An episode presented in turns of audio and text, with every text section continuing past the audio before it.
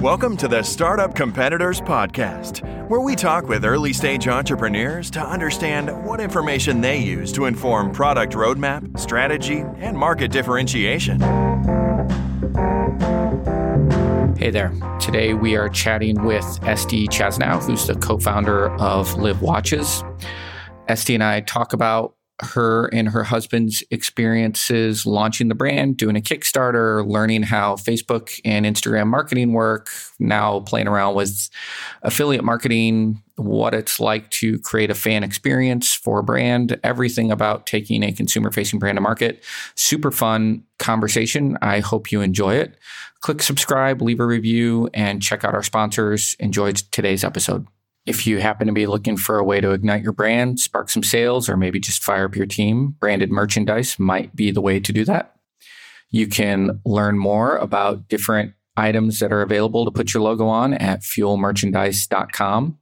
It can be simple startup swag, corporate gifts, anything you're looking for. You can find it at fuelmerchandise.com. Mention startup competitors, get 10% off your first order. Welcome to the podcast. Today we have Esty Chasnow, who's the co-founder and brand manager at Liv Watches. Esty, welcome to the show. Thank you. Why don't we start with a quick overview of Liv Watches? Okay, so my husband and I founded the company uh, together. My husband had been in the watch business for many years, even before we had met, and he had always dreamed um, of having his creating his own brand for various reasons.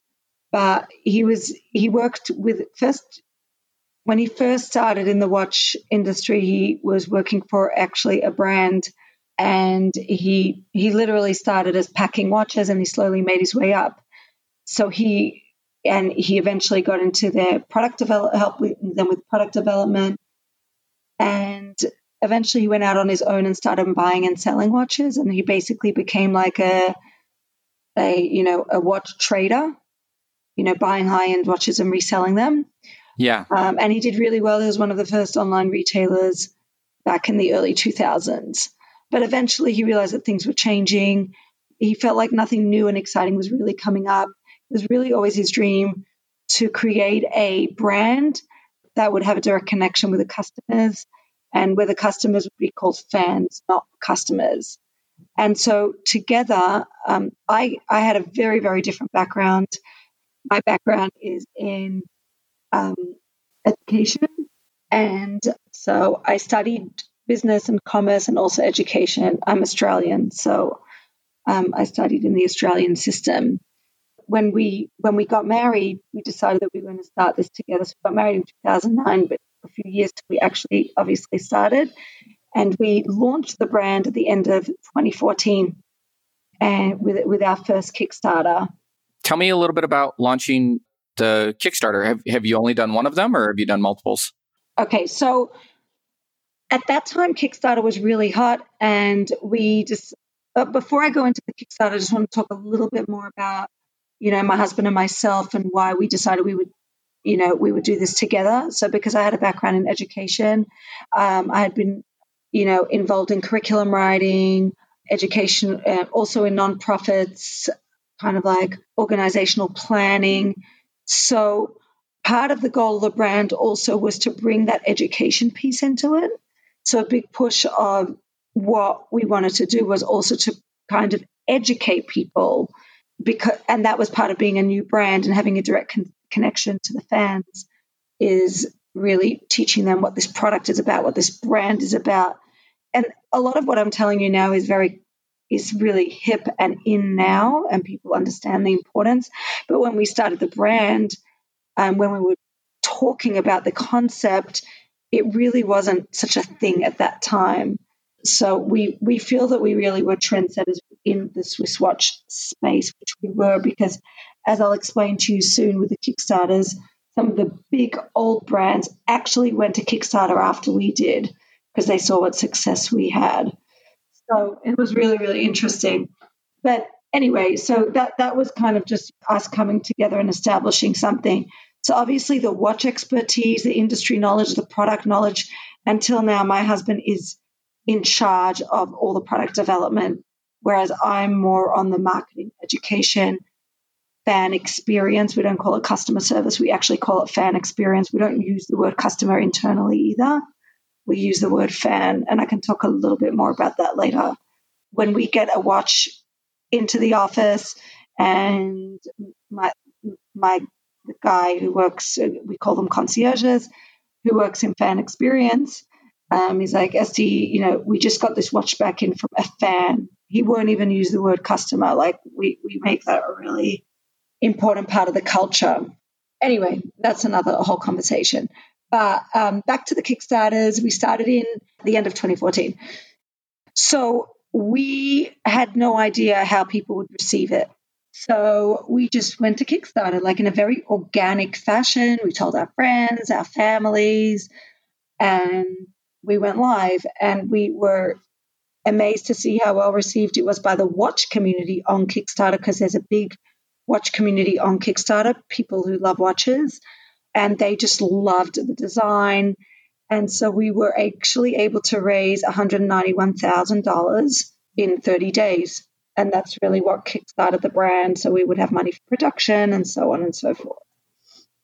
And did you do anything like did you partner with a company to launch that Kickstarter? was that just you and your husband who put it? No, we did that. We did that completely ourselves. We were very hands on. We do everything ourselves. Obviously, we bring people on to help us as time goes on, but yeah, we did the whole thing ourselves. That's awesome. Yeah, yeah. We don't. We don't. We never. Uh, we know people who you know went to Kickstarter. Maybe that they they started with more money, so they thought that you know, oh, I'll just give it over to someone, but it's never the same. Even if I would have all the money in the world, I would still do the Kickstarter myself. It doesn't pay. Do you know what I'm saying? It's got to be organic. That's great. And yeah. that so then that helped you launch the first watch, which so just sorry in that regard, we in we barely did any paid advertising. We were really it was really organic. I remember I didn't I had no idea about Instagram sponsored posts. At that time sponsored posts on Instagram were really in because there was no there was no Facebook marketing, Instagram marketing. Um, there was no Instagram marketing. Facebook hadn't opened it yet. It paid marketing, I mean. So we were we had a guy reach out to us. His name was Daily Watch. He's like, "Hey guys, I can make a post about you. You'll see you'll get tons of sales. Just pay me 150 bucks." And we were and for us, 150 bucks right. was a lot of money. so I was like, no, I'm not paying this guy. I don't know him, you know? And then he kept emailing me. And then I was like, you know what? Let me just try. I had no idea about it. And we tried and we got $10,000 in sales from his post. it was the most incredible return on investment so uh, so we slowly learned we made a lot of mistakes but we kind of learned marketing as as time went on. We didn't and we got much more you know we got into we basically became a much you know better oiled marketing machine as time went on. But we still are very hands on and we still our focus is always on producing beautiful high quality products. And we we actually always put that before the marketing. So like on Kickstarter, we you know we were late on some deliveries because because the product did not meet the standard that we wanted to. So it did hurt us marketing wise in terms of being late at certain points in the game, but we didn't care because once the they got the product, even if it was a couple months late, they were so happy. And then obviously we now have regular website sales and so right. on and so forth. So, so like I said, we continue to go back to Kickstarter every year, basically, and we became the most. You know, we've made millions of dollars on Kickstarter at this point, and we continue to go. We're going to be launching another product on Kickstarter hopefully soon, but our goal is to do at least one a year. And then we've built so Kickstarter is only a 30 day gig. So we've built our own internal platform where people can continue to pre order. And it looks like like Kickstarter style. So it's got that feeling and the vibe of crowdfunding, but it's our own platform. So obviously, we don't have to give Kickstarter the fee and we can continue it after the 30 days until we actually have the product in stock and we then put it on our website as a regular product. Right. Are there other channels that you sell on other than Kickstarter and your own website? Those are our main ones. Um, we do have some products on Amazon I don't like Amazon personally because we don't get the customer data. They do have high fees, they lose product. But our goal really is our website. It's everything. We own the customer. We can have a much more personal relationship with them, which is really what we're all about. We went onto Amazon because you, you kind of have to be on Amazon now. But right now, we're trying to just um, kind of clean it up and just have our best selling products there, and that's it. Because it's really not worth our while in terms of a long term strategy. Give real real quick. Give some current stats for the company. That that could be number of watches sold. That could be current models. That could be a- anything. Number of employees. Sure. Anything you can share to paint a picture of where you guys are at as a company. Yeah, sure. Well, we're a very small team. There's just a couple of us. Uh, we have two in fan experience, one guy in marketing, one designer, my husband and myself. So it's a small, lean team. We do outsource a lot of, you know, things as well that we need done through Upwork. But that's our core team. And we have relationships with um, big, you know, Ronda, Sellita. They're the Swiss movement manufacturers. And we manufacture in Switzerland. It, I can also tell you a bit about the collections. You can see them all on our website, basically. Go to livwatches.com. And currently we have. I am uh, currently scoping out the GX1, just just so you know. It's a very sharp looking watch. It's still our best selling. That was our first watch. We got very lucky with it. That was our first watch. People loved it. That was the one that made almost $200,000 first go. No one knew who we were. and they paid us almost 400 bucks per watch at that time. It was cheaper because it was on pre-sale. Um, now it's um, 490. But yeah, it's still our best-selling watch. So you can see. So our last Kickstarter was a huge. We we we introduced four new watches, which was amazing. So that really expanded our collection. So if you go to the top of our website, you can see watches, um, and you can see our divers, GX Auto So we now have one, two, three, four, five, six, seven, eight. Nine. We have around uh, 10 collections. That's awesome. And there's also a watch finder on our website. You can see that it could help you choose exactly which watch you want. Yeah, I was playing around with that. This episode is brought to you by Full Stack PEO. Most founders start companies because they figured out a better way to solve a problem or serve a need, not because they love tracking payroll, filling out compliance forms, and explaining employee benefits packages. And yet, all that stuff still has to be done. That's why there's Full Stack PEO. Full Stack PEO specializes in turnkey HR for emerging companies, not just those core services, but advice and expertise that help founders maximize employee potential Curious? Find out more at fullstackpeo.com. Tell me a little bit more about why you use the language of fan experience, concierge. Uh, uh, culturally, why is that important? So, we look at this really, you know, not only are my husband and I a family, obviously, but we look at it, the whole company as a family. We care about each other very much. Our team, we we look at our team as a family. Uh, my husband are both workaholics, so we really, our lives really are the Liv family and our personal family, and it's really what they know our kids. You know, it's really one big family. So that's number one. So it's about personal relationships internally and externally. The word customer, and I could send you, we did a, actually a presentation for Shopify about the customer acquisition, our, uh, uh, our process, our model. I could send it to you later if you'd like yeah, I can send you the slideshow that we used, and part of it explains there's customer to fan. So there's there's a customer. A customer will always it, it's a transaction. Okay, I sell you a roll of toilet paper. You're my customer. You pay me for it. A fan is somebody who loves your product, loves what you're doing. They're a fan. Now, an ambassador is a next level, and that's our next. So we want fans, people who just love it and it's not transactional. But we, our goal really is to turn people into advocates, which is the highest level. So before advocate is ambassador. Our ambassadors represent Liv. They, and this is an organic process. This is not a process that it could eventually translate into software and stuff like that, but right now it's purely organic. So they naturally turn into ambassadors. Wherever they go, they flaunt their watch. They're really proud to represent us.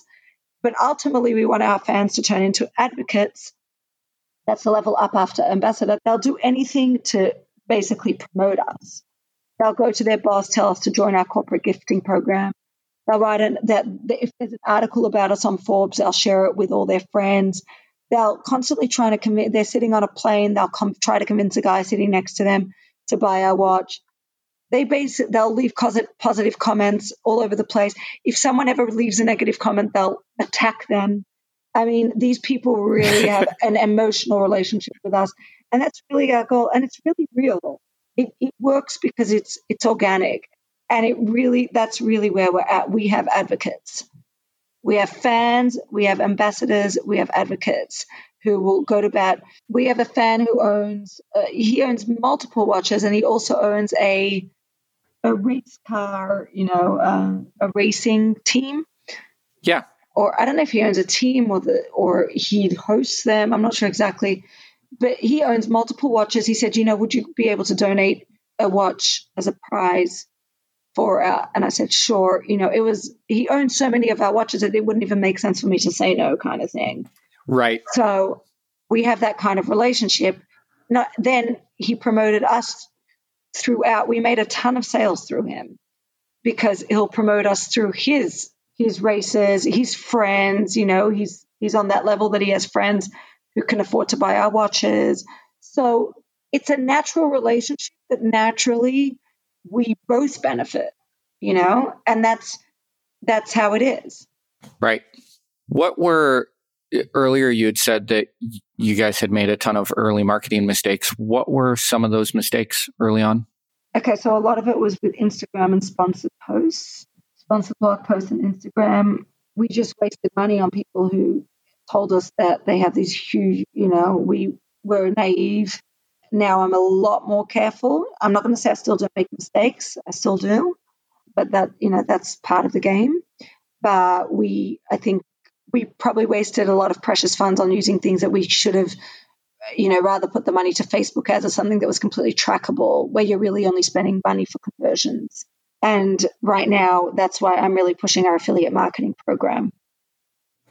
How do you decide what channels to uh, particularly new channels as they come online how do you decide what to explore from a marketing perspective versus just staying in your lane with Kickstarter and Facebook and Instagram and maybe only focusing there.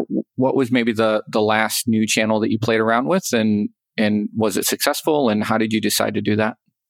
So right now I've, I've shifted my focus personally to um, affiliate. We're still doing all the you know Facebook ads and all that stuff, but I'm, I'm finding affiliate marketing really beneficial. You know, but but again, it has to be real. The person has to be a real affiliate a real interest in watches, and that way they'll make money. So when I have people reaching out to me like, "Hey, I have a watch plug to pay 500 bucks to sponsor post," I'm like, if you're really that good, you'll be able to sell a couple of my watches and make that $500 back really quickly. So if you want, you could write a post about us, and I'll give you an affiliate link. And I've been really exploring that. I mean, I've knew known about it all along, and we've been playing with it all along. We have we have a couple of affiliate um, articles online, like through Business Insider and stuff like that, that really helped us as well. But I never explored it properly as a channel, and I'm realizing now more and more that this is where it's at. Nice. Um, but how do I know what to explore? I don't like these guys that hooked us up. I just sometimes take a chance. I had no idea who they were. yeah, under, understood. Uh, I, I could appreciate that too. How do you think of differentiating the brand from other Swiss manufacturers? What what's the what's the key differentiators that, that you're going for and how do you try to reinforce that in your marketing? Okay, our quality for the money is unbelievable. And if you read any of the reviews online, I don't know if you're familiar with big watch watch brands like I'm sure you've heard of Rolex, but like Audemars Piguet, Breitling, all those. Um, if yeah. you look in the reviews on our Facebook company reviews that are totally unmoderated, we cannot moderate them. So I always tell people to look at them. um, you'll see that people are just, oh, I own these watches and this watch is now my favorite and its quality surpasses or meets these, you know, watches that cost me $10,000 or $5,000 or whatever. So that's we, that's really what we try to push. We, we we're not trying to push so much our pricing because a lot of the people that own our watches have the money. It's more like we're trying to push our quality, the craftsmanship, what goes into every single watch, which is really the truth. And my husband spent he's up to two o'clock every morning working on this, um, on the actual product, because he, he really cares about the quality of the product, sourcing the materials. So we really, really push out in our marketing and in differentiating ourselves. So, and in differentiating ourselves, not only are we differentiated in terms of having amazing value for the money, so we might be just as good quality as a $10,000 watch, but you're only paying $1,500 for the watch, you know, depending which watch. But that would be an example. For our less expensive watches, like our four, you know, the, the one that you, the 490 GX1, there's a very similar Tag Heuer that sells for thousands of dollars, made of almost exactly the same materials so you can you'll see it in the reviews. That's really how and like I said, built on relationships. Just relationships, relationships, relationships. We have we have a guy in our office. He doesn't work there anymore. Carlos. He had such personal relationship that after he left, I had a guy call in the office and saying, "Hey, it's Carlos." I said, "I'm sorry, he's not here anymore." Oh, what happened? I said, "You know, whatever. He just he had he had he had to take another opportunity to make more sense for him right now. Oh, tell him I wish him the best of luck. Uh, you know, he really helped me so much in buying the one. Like these people, and it wasn't just one person that called, it was like five people. That's just a small pool of people he had been dealing with, obviously. But he had developed such personal relationships with people that they they missed him. They called. They wanted to know what was going on with him. That's really what you know. And, and yeah. all the time uh, on every um, fan experience email, there's a note at the bottom saying, you know, if you're not happy with the service, please email ST.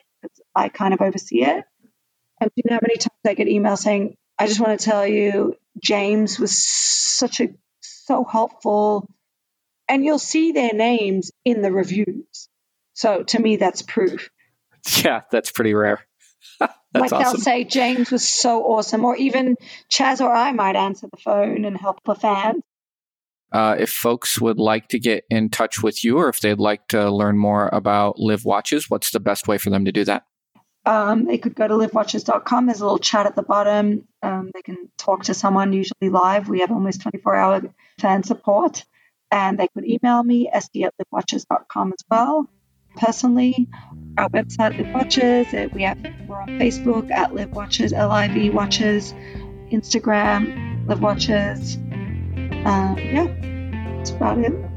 Awesome. SD, thank you so much for taking the time.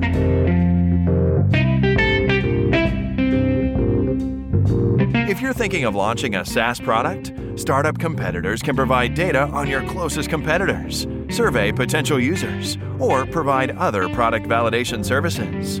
Learn more at startupcompetitors.com.